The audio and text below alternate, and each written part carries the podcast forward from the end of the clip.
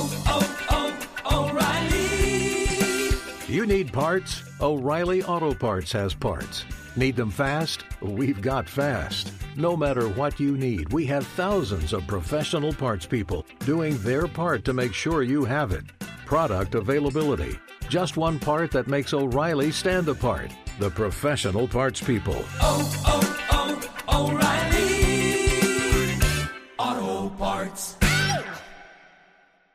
There's nothing like snook hook sets at dawn or catching a tarpon in the moonlight. Find your next fishing trip made easy on fishingbooker.com and experience the magic of the Sunshine State or any other destination on your fishing bucket list. Book a blue water adventure in search of sailfish or go snapper fishing with the kids. With over 6,000 captains and trips to choose from, planning your next one just got a whole lot easier. Download the Fishing Booker app on the Google Play or App Store or visit them online at fishingbooker.com to book your trip today. You ever get that feeling the walls closing in, the concrete jungle suffocating you? You crave some wide open spaces, the chance to connect with nature, maybe in a spot all your own. Well, head over to land.com. They've got ranches, forests, mountains, streams, you name it. Search by acreage. You can search by location. You can search by the kind of hunting and fishing you're dreaming of. Land.com. It is where the adventure begins. You're listening to the Sportsman's Nation Podcast Network, powered by Interstate Batteries. From your truck to your trail camera, Interstate Batteries has you covered. Visit your local Interstate Battery store today or online at interstatebatteries.com. Interstate Batteries, outrageously dependable.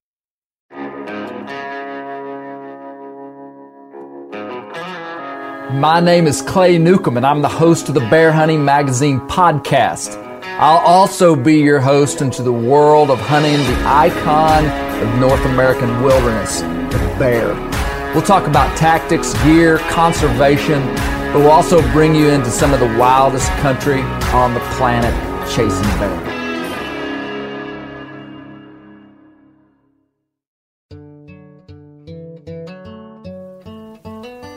On this episode of the Bear Hunting Magazine podcast, I sit down with my good friends Trey Autry and Michael Lanier and Brent Reeves, and we talk about a squirrel hunt that we went on last Friday, January 18th, in National Forest here in Arkansas, and we were using mules. We were using mules as our primary mode of transportation, and we were using these feist dogs to tree these squirrels. We had a fantastic time, and we actually made a film about this hunt that's going to be released sometime next week in around uh, January 26th, 27th, 28th, sometime in that range. We're going to release this film about squirrel hunting with feist and mules, and it's a ton of fun. So, on this podcast, you're going to hear a few excerpts from our actual hunt, but we're just going to sit down with Trey and Michael and Brent. We're going to hash out why they hunt with feist, hunting on mules, and just some good stories. I think you'll enjoy this. And many of you might, uh, well, if you ask this question, maybe this isn't the podcast for you. But the question would be if this is the Bear Hunting Magazine podcast, why are they talking about squirrel hunting with mules? And the answer is man, this podcast is so much fun because I, we've just got liberty to, to, to report on stuff that we're doing. And the bears are asleep right now. And man, we're having fun in other parts of the outdoors. And, and we're the Bear Hunting Magazine podcast. We're going to be talking about whatever we're doing and just bringing to you positive things that are going on in the outdoor world. And hey, let me tell you, what's going on that's positive right now in the Ozark Mountains of Arkansas is some squirrel hunting. It was tough. There's not much natural food this year. Squirrels are there's just not a lot of squirrels, and the, the, the squirrels that are here, they're hard to find. But we had a great time. We made this film. We cooked these squirrels that we did kill. We cooked them in some bear fat from some uh, lard that I rendered down back in the fall.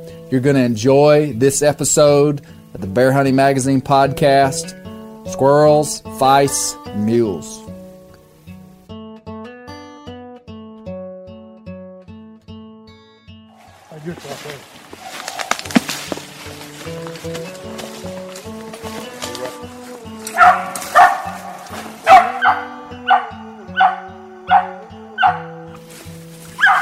Within 10 minutes of dropping the dogs off the mules, they were treed. There's very little natural food in the Ozarks this winter, and squirrel hunting has been extremely tough. We were happy to get a quick tree. There he is. He's timbering, Michael.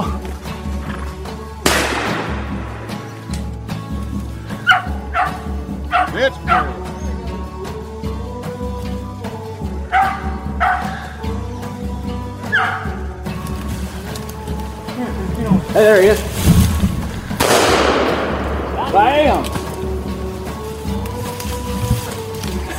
That. One shot with a 410. I'll take that. See that O- Ozark Mountain gray squirrel right there. Some people might look at that and not appreciate it. You boys do, don't you? Oh, yeah. Oh yeah. Hey, he talks like he's done this. I know it.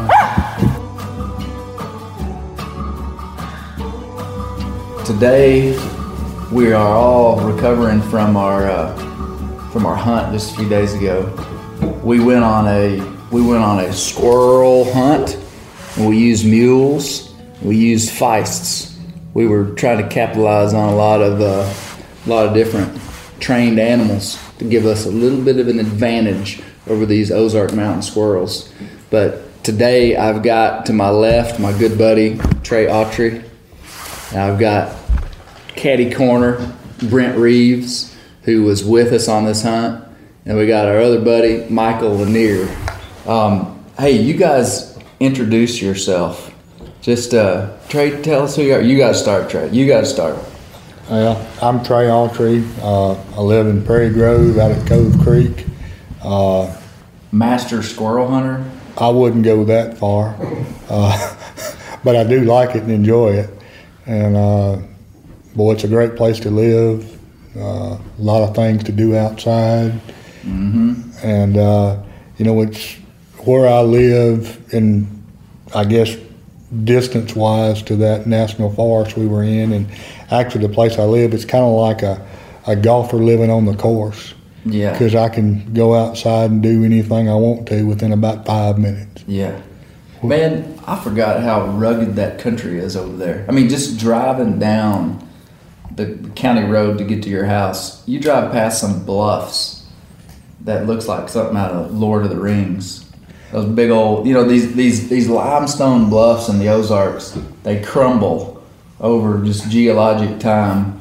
And then they, if they're on the north side of a ridge, they'll just be these huge boulders the size of your car, covered in moss. But there's some pretty country out there. There's not much dirt. There's a lot of rocks and a lot of hills, and that's why I got that mule. That's why you got that mule. I'm not going to walk too much anymore if I can help it. And uh, Michael, who, tell us who you are. Michael Lanier, living in Prairie Grove, uh, avid squirrel hunter. Uh, me and Trey go quite a bit. You guys are, I mean, you're big time squirrel hunters. I mean, these guys, these guys hunt all the time. You train dogs, you keep dogs, and now Michael, you grew up on horses, but these are Trey's mules that we used the other day. Correct. And uh, now you'd rather, you'd probably rather just walk on foot though. In most cases, is that right? Well, I mean, last week was good. Just the squirrels are so thin. You're you're going so far between a tree, which is it's nice to be riding something. But when they're down and thick, walk hunting, I, I enjoy it. Yeah, yeah. And Mr. Brent Reeves, Yes, sir. introduce yourself. I am pretty well the brains behind this whole operation so far.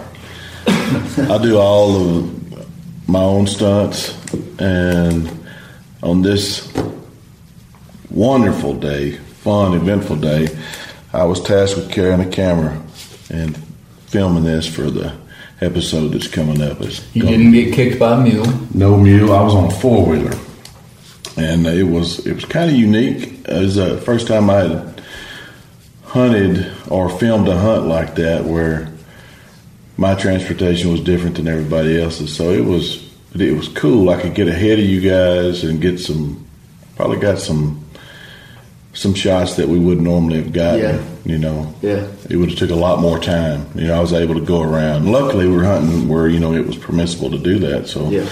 so it was, it was, it was good. It worked out good. Yeah. I, I'm, we we we can do that.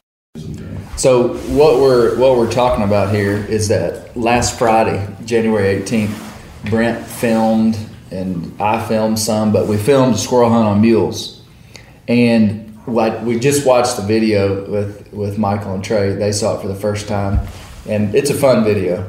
It's it's a lot of fun, and uh, it was kind of a logistical challenge doing all the filming and still hunting, but. Uh, I think it'll be it'll be pretty fun. But really, what I want to talk to you guys about is your dogs.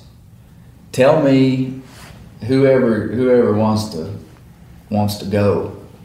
Oh, they're pointing back and forth at each other. No, so these feists, like so, inside of squirrel hunting, there's going to be these categories of dogs, and they're typically not hounds. We've talked about coon hunting in the past, and a, a hound is a bigger animal that's going to bark on the track, and then also is going to bark on the tree.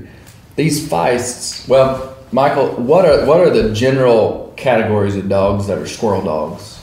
Well, there's feist and cur. You know, a feist is typically, I think the max is around 18 inches, 30 pounds. Okay, so that's So like a breed standard. Uh, under 18 inches, under 30 pounds. I, Okay. I believe. I could be wrong. Uh, definitely not an authority on the subject. And then a cur is a little bit bigger dog. Uh, I believe the feist was recognized by the UKC in 2015. Is that right? I believe Even so. just that recently, I, yeah, I think so. I could be wrong, but uh, because that's super recent. Yeah, I mean, my dog's a mixed up dog. It's a champ bred feist. Uh, filler down in Alma, Uh-huh. Bill Douglas, got him from her. Yeah. He pretty much raises a lot of the champ bred feist in this area. And then uh, James Quick down in, oh, down close to Waldron's got some. Yeah. Yes, sir. So, cur dogs and feists are pretty much going to be your squirrel dog. Brent, is that your experience? Yeah, yeah. You know, I grew up in southeast Arkansas, and, and cur, uh, cur, and a combination of cur and feist was what has all historically always been. You know, I see a wide, a wide variety or, or large variation in color and size and stuff with feist. Is there any consistency? Like your your feist is like solid black, got a little bit of white on it, maybe. Is that right? There'll be different colors in every litter. Okay, so and then and then Susie Trey's feist is kind of almost looks like a Catahoula color. I mean, She's kinda got a little brindle color to her, and Yeah. in her litter, she was the only puppy that looked like that. Oh, really? What the other ones look like? Kind of looked like Lanier's dog, you know, black, yellow. You So know, they're just all body different colors. Yeah, You kind of get the feeling that these feists are just a m- kind of a conglomeration over 200 years of people breeding for little dogs and tree squirrels. Yeah. I mean, I believe the the Quicks champ, the one that started the the champ line, he was mixed up. He was a half Stevens cur and half Mullins Feist. okay. Now, can you go into any more detail on the? I was going to ask you that. Like, there's mountain curs, there's blackmouth curs, which those aren't typically used for squirrel hunting. Now, the mountain curs are, but I mean, like Stevens feists, like Uh, Stevens cur, that's okay, a, Stevens cur. Yeah, that's another line of curs. Uh, Now that, but it's in UKC. It would only be like that I'm, I'm not sure. okay, No, I'm- but it's a totally different breed of dog. Like a Stevens cur is different than uh, some other kind of cur. Uh, well, they're all curs, but the the Stevens cur is definitely different. You know, they're typically black, a little bit of white. Okay. They're open on track. Uh, and, I mean, most all of them are open on track. Squirrel, Oh, really? coon, yeah. Okay, so I've open on now, track. and that guy is wide open on a squirrel track. Really? Okay. Okay. A little bit bigger dog. Yeah. I got a male that's probably 45 pounds. Heck, that's as big as a hound, Yeah. huh? So, but you guys like the little feists Yep. for squirrel. Oh, That's your favorite. Yeah. Now, okay, I, I understand dogs and mules and horses enough to know that in any type of situation where you're using an animal to gain advantage, there's there's going to be lots of ways to skin the cat, but everybody has like a method that they like for maybe not even a good reason. You know, it's just like I like X dog because, and there's, I say it's not a good reason. It's actually a great reason. It might be my grandpa used that kind of dog. Yeah, you'll find that a lot, especially in the culture where I grew up. And probably, I'm sure it's, you know, Trace from Mississippi. I'm sure there's very similar down there. You know, grandma or grandma, whoever, you know, had one certain type of dog that was proven. It seems to be in my world the, the way Yeah. the way you went. You know, Well, it's there's, already some, there's an emotional connection Sure. with a dog, just like with a pet. I mean, Yeah. like you, people like a certain type of dog, and so if you grew up around Feist, you're probably gonna like them. But why do y'all like Feist? Why do you like Feist, Trey? Well, you know, if you if you get a good one and the squirrels are down and moving, you'll kill every one of them because you know a feist will use its nose, its eyes, and its ears. Okay. So the first thing Susie will do when you let her out or turn her loose, she'll just start looking up because she figures them squirrels are in that tree. Now, the other types of squirrel dogs that don't do that, or is that that's what makes them a squirrel dog, though? Well, I don't know. I tried to hunt a, a big old hound one time, and it would it would smell them up in the tree, and they had, if they had been there all night, and you know, Yeah. if they weren't moving, that was another alternative to pick up a squirrel. Yeah. Uh, but no, I, I just like uh, I just like that feist. Yeah.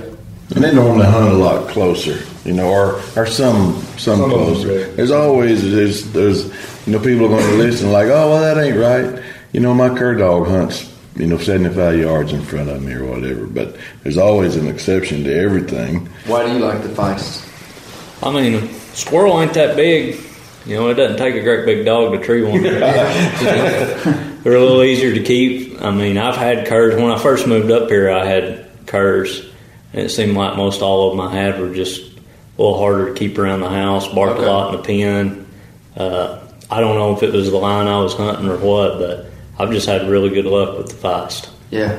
You were telling me the other day while we were hunting how smart that little Jessie dog is. Oh yeah, yeah. Like, what'd you do? You told her not to go in one room of the house one time? Uh huh. Yeah, she. I mean, let her in the house, walk in there on the carpet in the bedroom, tell her not to come in there. She'll stop at the door every time now. Huh. I mean, they just pick up on it quick.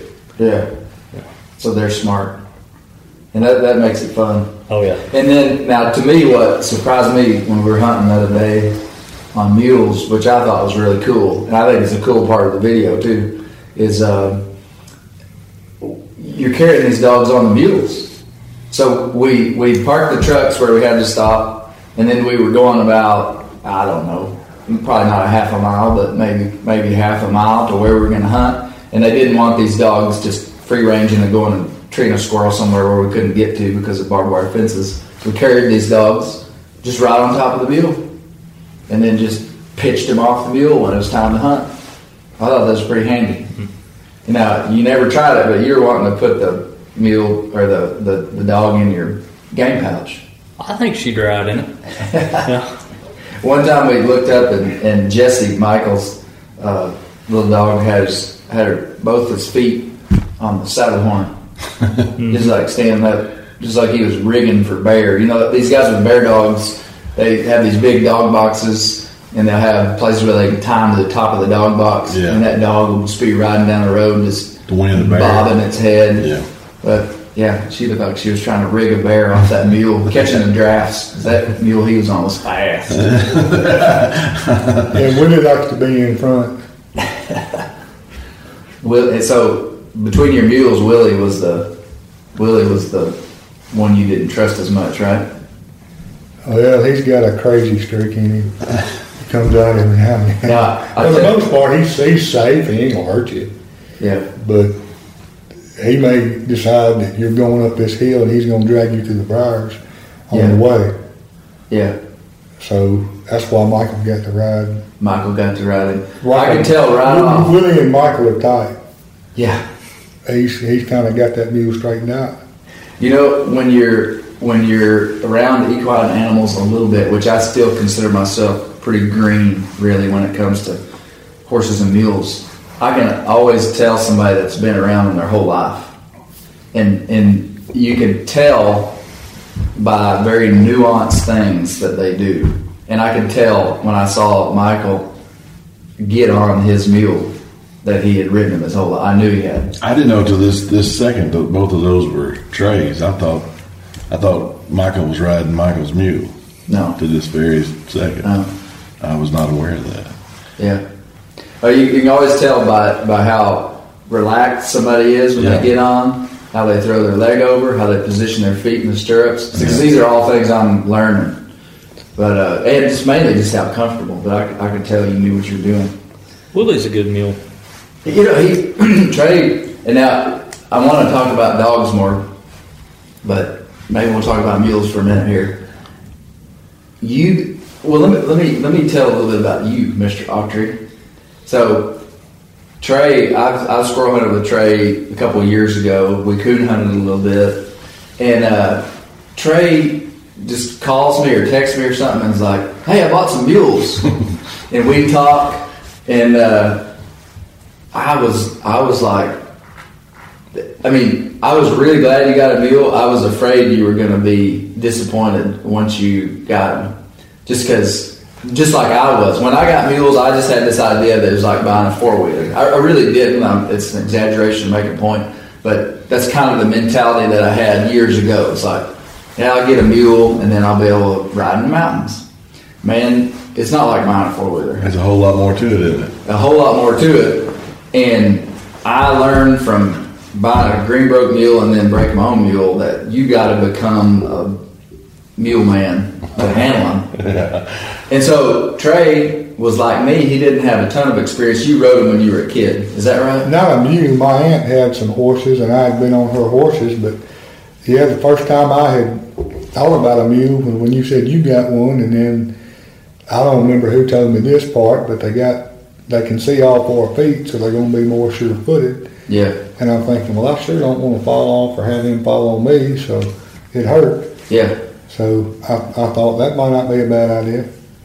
Well, when you told me that you went and bought this mule like a mile from where you live, the guy just happened to Oh, Danny Bond, he's a good guy. Well, he so you lived like pretty close to this guy. Him You said you went down there, bought the mule, and just rode it home. Yeah. And you had trouble getting across the have a trouble. bridge. And when you told me what you did, I was like, "Dang, this guy, this guy's got some guts." He's serious. Are, are, are dumb enough not to know the Well, but I was totally impressed that you were able to manage those mules like you did because it. I I have a lot of after that after some of the stuff I've put out about mules. I, I have a lot of people message me saying, "Hey, I'm thinking about getting a mule. Do you think do you think it would work?" And I give everybody the same spiel. It's like, yeah, it'll work if you really want it to, and if you're willing to Well, maybe it'll- get banged Yeah, around. there a was a, bit. there was a couple times after I talked to you, and I had old Willie pinned up out there, and I had him in a pasture, and man, it it took me a while before he'd let me catch him. Yeah, I mean, I rode him to the house, and all he was just as good as he could be, you know, besides that water deal. And then he decided he didn't want me to catch him, so that took a little while to get all that figured out. But now, when I pull up, or my wife does, both mules just come up and. You know, because they want to be your buddy, I guess, or on a Right. treat or you something. you you showed him who was the boss. Well, I still ain't sure who is. I think we tolerate each other. yeah, Well, I was impressed that you were able to handle him like you did. yeah. I really was. I don't know about impressed, but I'd, I'd gotten mad enough about it that I had too much money out there on that. And it was a five hundred dollar mule, Willie is. Yeah, I, I $500 was mule. Yeah. There's a lot. There's a whole conversation to be had about a five hundred dollar Oh yeah. and that's the one you put Michael on. Ask my buddy. Yeah. yeah. What if I didn't like somebody? What would we do? Oh No. man. Well, now I was impressed that they were matching mules too. That was just by accident. I got Smokey because Danny couldn't keep him in the fence. He was always out in the middle of the road when I'd come home. Is that right? and I'd open the gate and let him back in. And he had told me that that mule was really good. Uh, and I didn't know the difference. It was a little taller. And uh, he said, well, you'll be able to tell the difference, and, and you can, uh, I guess.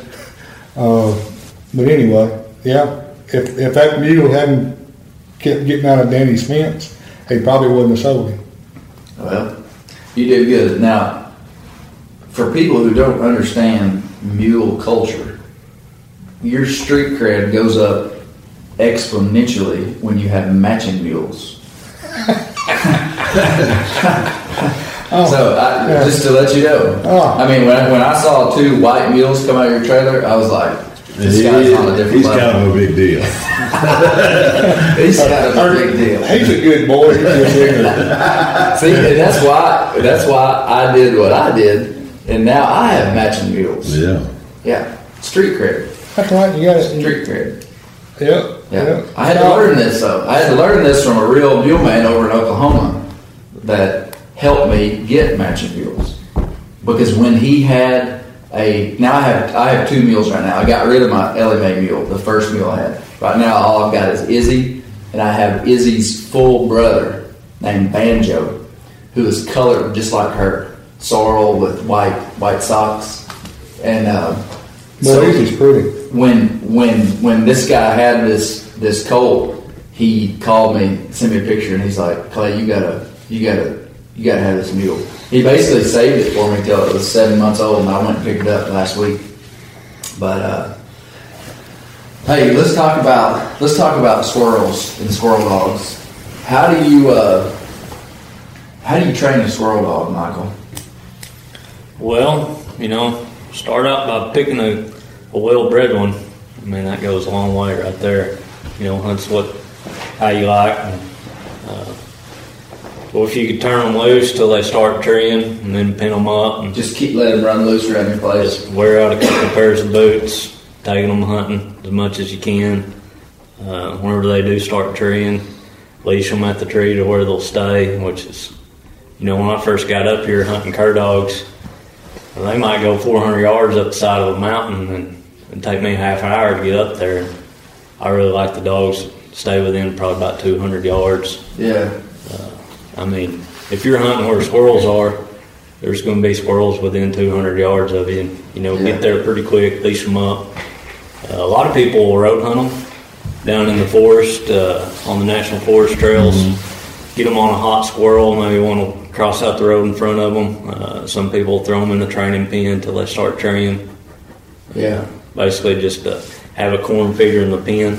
So these, I think this is something that people don't understand, and I didn't really understand it until I started training coon dogs. When I was a kid, we had coon dogs, and we kind of just turned them loose, and if they made a dog, we were happy, and if they didn't, we, you know, got rid of them. But I mean, uh-huh. like, there's a lot of, all the stuff is already inside of that dog. He's he's gonna he's gonna he's gonna tree, he's gonna trail, he's got the desire to hunt. I mean, there's there's all these things that you can't really train that are just inside of him. But you're trying to put that dog in the best situation to bring out those positive traits and reward it for positive behavior, which would be treeing a squirrel, staying on a tree, showing desire, game desire, you know, uh-huh. and then you would you would discourage it from bad behavior, which would be if it ran a deer if it did something you didn't like, you you would, you know, I mean, it, so it's kind of like you're it's kind of like you're you're trying to put it in the best scenarios possible for it to start treeing because you're not going to really teach it to tree. Is that is that the way you describe it? Absolutely. Uh, you know, when they're young, if they were to bump a deer running a little ways, I probably wouldn't. I'd probably just ignore them. You know, I wouldn't shock them or anything like that, Yeah, or uh, try to correct it. I mean, once they got a little older, I mean, I wouldn't want to kill them chasing game right off the bat. right. Because you like that desire. Yes, sir. Yeah, yeah. But so, do you take it out with a older dog too? That helps, I guess. Uh, I think when they're really young, it probably doesn't hurt. I mean, a lot of people just hunt their dogs strictly by themselves. They Okay. want an independent dog. You know, Trace dog was to go tree. They wouldn't want their dog to go over there with him. Okay. I don't competition hunt, uh, but I mean, I don't mind my dog falling in with his, but some people they really like a independent. If his dog trees, they want it to move on down the road and find it their own squirrel. Okay. So you get that by hunting them by themselves. Yes, sir. And it, it kind of just clicks for a dog when they tree it and then you shoot it out. They see that squirrel fall to the ground. Then all of a sudden they're like, ah, if I stay here and bark, I get the reward of getting a little fur in my mouth. Man, I had a little white dog that I hunted her with Trace dog with Susie, and if Susie treed first, she'd go over there about 20 yards and just pull up on a tree and start barking. And you could tell right off the bat she didn't have a squirrel. She'd just sit there and look at you and, you know, just Well- wanting your attention. You know that the other day when we killed those two pretty quick, hmm uh, Jessie was on a tree and Susie was on a tree. Susie left her tree to go over there with Jessie, and then she went back to that tree. So I figured we had a squirrel there because she sat on it pretty tight while Yeah. we were shooting over there. So Yeah. that's the way it's supposed to And work. it turned out there was a squirrel in there. Yeah. You know, if, if I like it when you got two dogs independent and you're going to shoot a squirrel over here, and just as fast as you shoot that one, you got to go to that other dog real quick and get to that squirrel. So that's a lot of fun Yeah. when it happens like that. Yeah. It just didn't happen like that all day the other day. But, Now, uh, how did you how did you start Susie? Now Susie is five or six years old. man, that's a great question. I had to look at the papers, but I think she's about five, about five or six. Okay. Uh, And you, you had her since she was a pup. No, I, I bought that dog. I bought already started, and I'm not real sure how started she was when I got her. But I, I bought her from a fellow named Kenny Latham, and he's world renowned around all East Central Mississippi for being a pretty good guy with a, you know, training squirrel dogs. But uh, yeah, the first time I hunted with her, she barked. First squirrel I killed with her, she barked one time. And it was real cold and windy, and I'm thinking, oh my. And darn it, there wasn't a squirrel. It was a little old bitty slick tree, and it was just on the opposite side we were looking at. And uh, she does pretty good, but I would take her, and I would maybe with a, uh, a possum or whatever we could put in a cage, or even a squirrel, and we would turn the squirrel out, and you in a field, and there's one tree. Yeah. You know where that Yeah. squirrel's going. Well, you'd give it a head start, and then let that dog. That dog would watch the squirrel The dog would across The dog would chase it out, chase it out through that field up that tree. Yeah. But Susie got really good first time she got bit. Mm. Knocked the squirrel out of the tree. Tree wasn't dead, and she got bit. And from that point on, Made really, mad. really didn't have to do any training. She was mad. Yeah. She's mad at him now. She really is. She don't like him. Now your dog Jessie is a year old, She's about a year and a half old. year and a half. And did you start her yourself? I bought her from Bill Douglas. She had just started treeing, and she wasn't staying at all, and uh, and that's when I got her. Okay. Yeah. She wasn't staying on the tree. No, she barked a few times and then tried to go find another. Okay. How did you break her of that? Tired to the tree. Just get there quick. Tired of the tree. Yeah. Stay there with her. Here's a here's a general question for both of you. I'm not asking for specifics because this would be like asking a cattle farmer how many how many cows he has. It's just a bad deal. You don't Yeah, you, you don't don't ask do for that. But what is a what i- what does a squirrel dog cost? Like a like a starting dog. Man, I don't know if we can talk about that because our wives might listen to this. How about a range? How about a Yeah, yeah, range yeah. of uh, of from a good blooded puppy to a finished dog? What what something in that range? We all know everything is it's whatever a man is willing to It, pay. I'm gonna guess that it's about the same as coon dogs, it's gonna be. and I'm gonna guess too it's about the same as mules. I'm serious. Yeah. All these animals that you're devoting a lot of time to training, I find that a coon and a uh, coon dog and a mule are almost on the same gradient in terms of in terms of finances. right. Five hundred dollar mule, about like a five hundred dollar coon dog. I Not like that to great. do Bubba. just- But squirrel Thank dogs. Yeah. squirrel dogs. Yeah, I mean, yeah.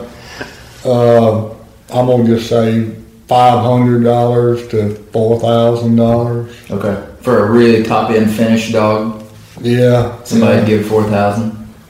Especially if they come from out of town.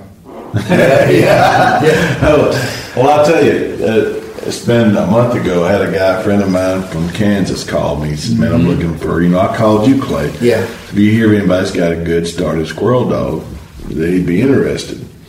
And I've talked to several people, and I got prices everywhere from you know twelve hundred dollars to five thousand dollars, and that was just not even trying to search real hard. Just people I've talked to and that I know, you know, in the squirrel hunting world, and so you, it's you can pay just about what you want to pay or what you can afford to pay. And it depends on the day that fella's watching the dog too. Yeah, that's right. That's right. You know, if that dog's having a, a just a red letter day, and every time it stops, we're picking up a squirrel. And Yeah, uh, but Lanier, he has some he has some really good dogs at times.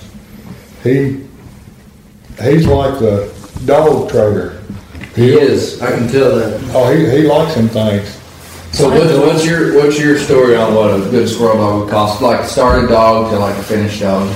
I mean, you get a, a pup that's about ready to start out of good breeding, probably 500 $300, you know, one that's not even started treeing. Yeah. And then, uh, I mean, one that started 1200 you might find one a little cheaper, but, and sky's the limit on a finished dog. Right. Whatever somebody's especially- willing to pay. You get a cur dog that that's a combo coon and squirrel dog. yeah. You got Yeah. something in. Yeah. Yeah. That's about that's about what I figured. Yeah. That's about- right in about in line with what you were. Well, that's the same way with a with a coon dog. It's just about the same way with a hog dog. It's about the same way with a bear dog. Yeah. I mean, you, you buy a good pup from a decent breeder, and you're going to pay two to three hundred dollars for a pup. I mean, that's kind of like standard. In and now, some of these top end guys that have a real specialty and a lot of name that everybody wants a pup, like they can get about whatever they want for a pup. But most times, even with good bear dog lines, it's almost like gentleman's honor that you sell six week old pups for two to three hundred dollars. Yeah. You start asking more than that, your your ego's getting in the way. Now, women and children don't understand this. uh, when we had uh, we had a litter, we've had two litters of plot pups. My wife's family, they were not hunters, and when they had pups, they had like registered boxers and registered something else. Uh, dogs that served no purpose whatsoever, and they raised pups when she was kid a kid, and they they sold them for money. You know, I mean, they sold like the point of it was let's have a litter of pups to make money. Right. So when I said, "Hey, we're gonna have a litter of plot pups," she was like, "Great." And uh, she was like, "How much are we gonna sell these for?" And I'm like, "Oh man, hey, plots are hard to come by. This line of dogs is really in demand. There'll be guys wanting these dogs from Michigan and from everywhere." And she's like, "Good, we can sell these things for seven hundred dollars a piece." And I was like, "No, no, no, I'll be selling them for." I can't remember what I asked. I, I gave most of them away, Yeah. which she didn't understand. So I was like, "This is Bear Hunter's code of conduct. You give a peace offering of pups to people that you want to cultivate a relationship with." You know that has gone as far as like uh, social media too. What do you mean? You can find. I mean, you Google or Facebook or or whatever you want to do. You can find whole pages and communities that's nothing but strictly squirrel dogs, and you know, Yeah. buy, sell, and trade, or however however Yeah. they list it there. And you go through, it, and the, the the average is right along with what you're talking about. Yeah, You know, it's so it's I would say it's pretty common knowledge, and the people on there will be from you know not just Arkansas; it'll be all over United States. yeah, So you Yeah. know, in, in Florida to, to Michigan or you know Ohio, the dogs are all you know very similarly priced yeah. or whatever. So Michael, do you you I mean like of all the outdoor activities that you do, squirrel hunting with Feist is at the top of the list or number two or number three? Top of the list. What what is it? Like I can describe why I like the things that I like. Like, why do you like squirrel hunting with dogs so much? Well, I mean, you're not you're not confined to sitting in a, a stand. You get to move around. You get to visit with the folks that you're going with. I mean, you can hunt in Arkansas. We're pretty blessed as far as uh, hunting season and public land. You can hunt from May till end of February. Yeah. Sometime in May till end of February. I don't really Yeah. hunt during the summer, but I mean, We could if we wanted to. yeah. and uh, what we got? Two million acres of public land to hunt. Yep. I mean, it's just plenty of opportunity. There's typically this year there's not a lot of squirrels, but there's typically squirrels around for you to shoot at. And, I mean, I just really enjoy it. My son loves it. Uh, we always get to visit when we're out there. Yeah. I forgot how much fun it was to see a squirrel timbering across the trees while you're trying to shoot it. It's a whole different thing when you got a gun in your hand and you're trying to shoot. it. I mean, you see squirrels almost every day. You know, climbing up a tree and jumping around. I mean, just like I watch them out of my office window every day Yeah. and my heart doesn't start to beat fast. But when you're underneath a tree with a dog tree and, and that squirrel breaks from cover and starts just screaming down a limb, I mean, it's like, yeah, this is pretty fun. Pow, pow. Did you grow up? Did you grow up doing it with, with dogs, Michael? No, sir. I I got my first squirrel dog. I think when I moved over, right before I moved over here. Okay. Uh, I was living in Jonesboro, and a friend of mine, his dad gave me a pup. Uh, I was had beagles living in Jonesboro, and not many places rabbit hunt over here, so I switched squirrel dogs. Yeah. Yeah. Mm. You know, it, to me, it's a great.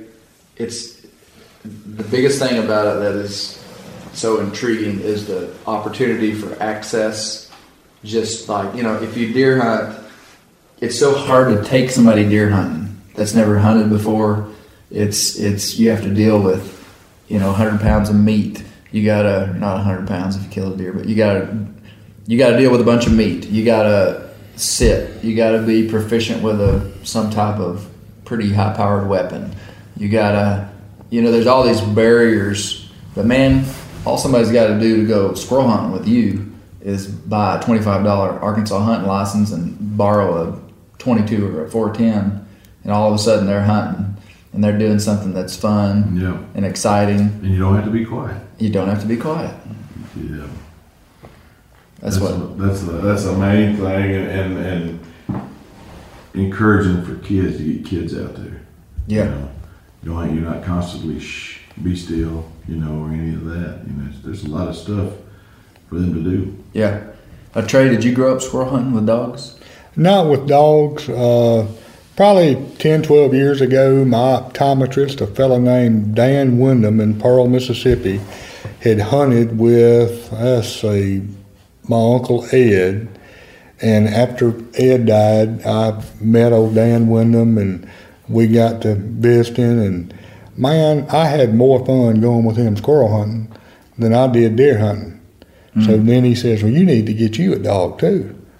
Uh, he anyway, he hooked me up with Kenny Latham, but no, I didn't grow up squirrel hunting with dogs. It, but I, I do enjoy it. I enjoy watching the dog trying to figure out where that squirrel is, and you know what's really fun. The, the best part about it, if it, and it doesn't happen too terribly often, but when that squirrel starts timbering like you were talking about, and that dog is following it, Yeah. now that's when it's fun. That's some high level squirrel dog action right there. Oh man, that's that's that's that's big time right there. Yeah. Yeah.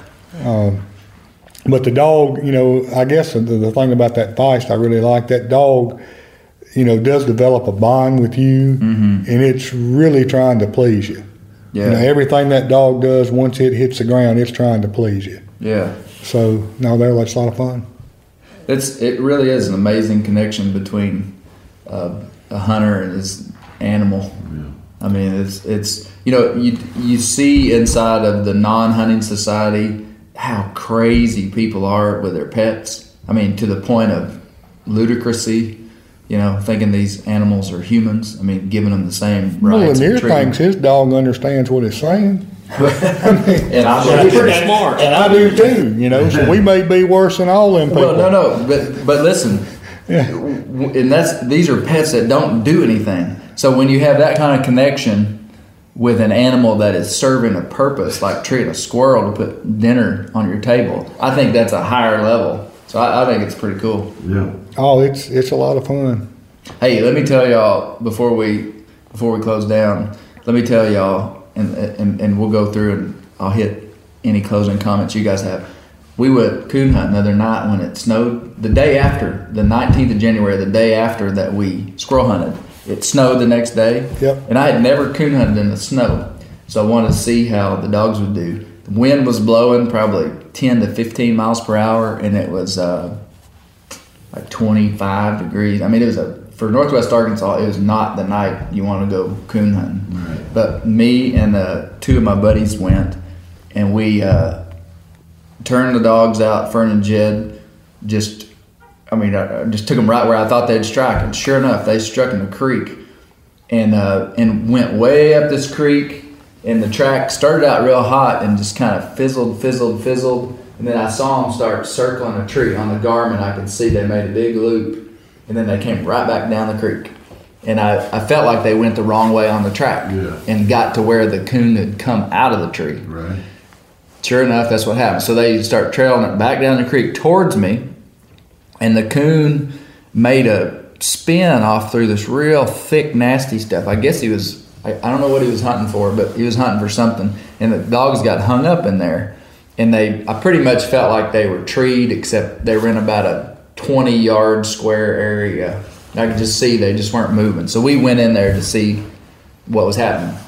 Got there, and there's coon tracks in the snow all around there. And the dogs are just going crazy, you know, but they can't find it. They can't find it. Directly, Fern, my, my good coon dog, kind of peels off and the track heats up. And I'm like, okay, well, maybe they got it straightened out. And she goes down there 100 yards and trees, and is just treed. Jedi, who I don't have as much faith in, not because he's not a good coon dog, but he just is always on Fern's curt, you know, coattails. And so you know how it is when you have a good dog, you never really know the potential of the other dog. But I hunt them together all the time. Fern's over there treed. Jed pulls in and doesn't go to her, and he starts barking like crazy down in this creek bank in a hole. And he's he doesn't treat he doesn't get after armadillos or something. But anyway, who do I go to first? I go to Fern. I go to Fern, and it's a den tree that I really don't think has anything in it. And uh, and we shine the tree, and there's no coon. Directly, Jed is over here just, I mean, about to lose his mind. about 80 yards away, but he's down in a little creek bank, and so you can't you can't really. I don't know what's going on, but I'm like, well, let's go see what Jed's got. I come around this corner and look up this creek, and Jed has his head in a hole in a root ball, and he's just his eyes are bulging out of his head. And I go over there, and there's a coon about that far from his face, oh, about six inches from his face, balled up in a hole. And Jed is chewing the roots, and and he just can't get that coon. He was trying. That is coon. Uh, that's a fun coon hunt. He was trying. They get one in a hole, and uh, we got the coon. Awesome. Yeah, yeah. We got the we got the coon out of the hole. Got the coon. That's awesome, man. It was, was trying to tell fun. you the whole time. Here he is. Right Yeah, there. yeah. It was funny though because it was classic of trusting this dog, but not trusting the other one. You know. Oh, that's, that's fun. Well, hey, um, so the video, we made a really cool video of this squirrel hunt with mules, and it's going to come out sometime next week on the Bear Hunting Magazine YouTube channel. So if somebody's listening for the first time, you hear us talk about our YouTube channel almost every time. Bear Hunting Magazine YouTube channel. You might ask yourself, why are these guys talking about squirrel hunting if they're Bear Hunt Magazine? Well, that's just what we do. We squirrel hunt and deer hunt and everything else hunt. And the bears are asleep right now, are they not? They are. They are asleep, so we're hunting squirrels. But we got this neat video, and it's coming out on the Bear Hunting Magazine YouTube channel sometime next week. Probably Tuesday is what I'm thinking. Maybe Wednesday, maybe Monday. Don't no know for sure, but it'll be out next week. So go check that out, and you'll get to meet Mr. Trey Autry and Michael Lanier.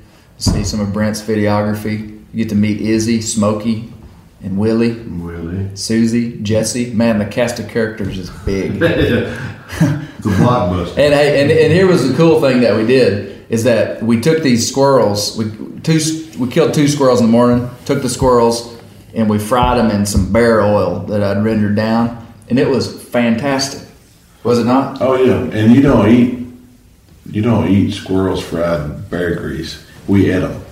We ate those squirrels. We ate those squirrels. We did. Oh, that was good. good stuff. Sure it was. Well, closing comments, Michael. Did we not cover anything inside of squirrel hunting that might be relevant? I mean, I know it's a giant topic of breeding dogs and how dogs hunt. And, I mean, we, we didn't. It, this really didn't cover it totally, but No, no, I mean, I think we're pretty good. We covered a lot of it. Yeah. yeah, I mean, adding It's mules to fun. it is a lot of fun. yeah. Oh, it, it really was advantageous to Oh, have yeah. the mules. I mean, it was advantageous because we, if I didn't have my Garmin turned on to see how far we walked, but I bet we walked five to seven miles. You think we did that? Oh yeah. Yeah, I'd say. Maybe more because we went in on that other road. We walked a long ways. If you'd have been on foot, you'd have had to been in pretty good shape. Oh man, we wouldn't have made it the other day. It's too many hills. That's Too what many we hills. Too many hills. What we got them mules for? Yeah, That's like playing golf without a car. Why would you want to do it? You know, Well, it's- and, and when the squirrel, Michael said it before, but when the squirrels are thin, yeah. the mules are really advantageous because you're able to cover a lot of ground. Like if we had gone into that little block of timber where we did tree the squirrels and we'd have stayed in there like all day treeing squirrels and killed two limits of squirrels out of there, you know, maybe having a mule wouldn't have helped you that much. But Probably not. we, but we were at one point we went on probably a mile and a half in and a mile and a half back out on that other road over there. And nothing. Yeah, not a Yeah. tree one. And we were hunting. Yeah. We were hunting them. We wasn't shooting a bunch of them.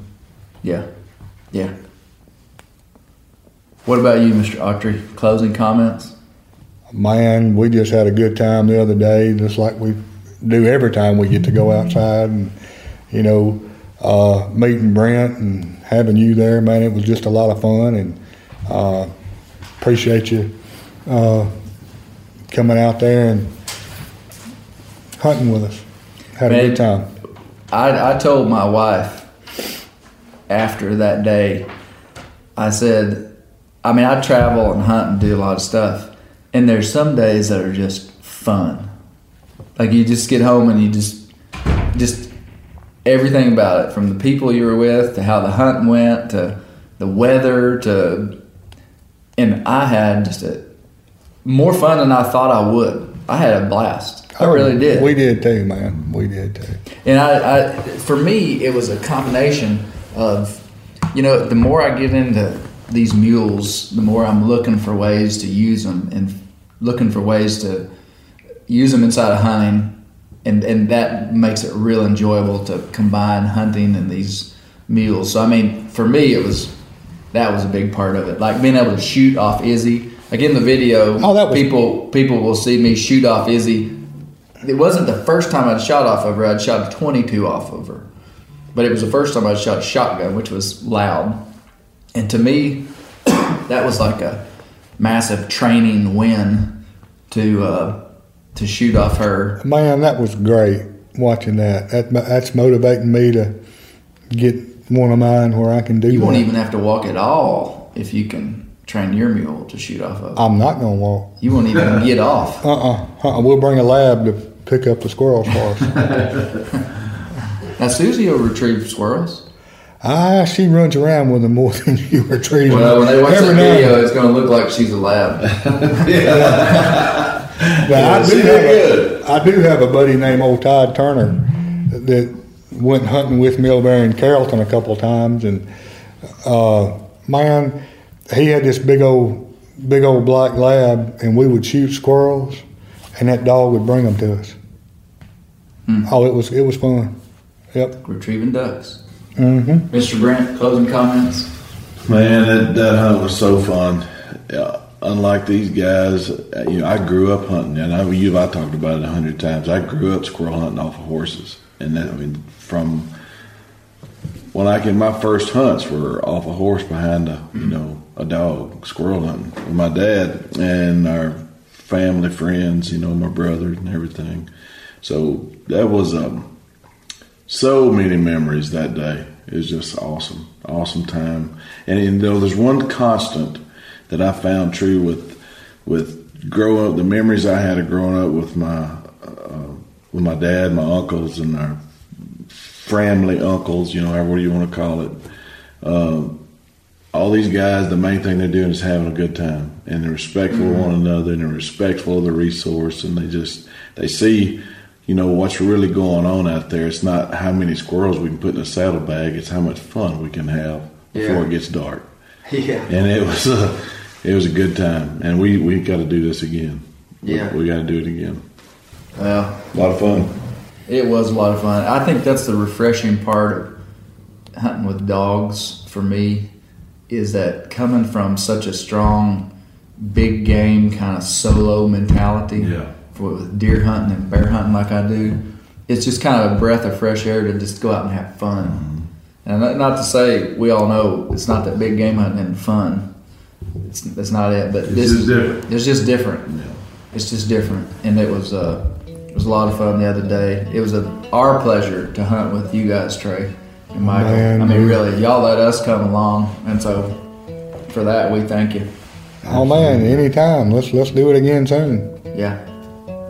Well, hey, thanks for listening to the Squirrel Hunting Magazine podcast. I mean, Bear Hunting Magazine podcast. um, hey, check out our print magazine. Bear Hunting Magazine is the only print bear hunting magazine in the world. We are the big squirrel in the small tree. You know, we, we are we are we are the bear hunting magazine, and uh, yeah, you can support our cause, which our cause is broader than just bear hunting. Our cause is to continue the hunting lifestyle and freedoms that we have in this country, to see those persist through generations as we continue to steward wildlife resources well, and then hunters ought to be able to to utilize those resources wisely and build traditions and culture and just have a great time in the outdoors. That's what we do. So hey, keep the wild places wild because that's where the squirrels live.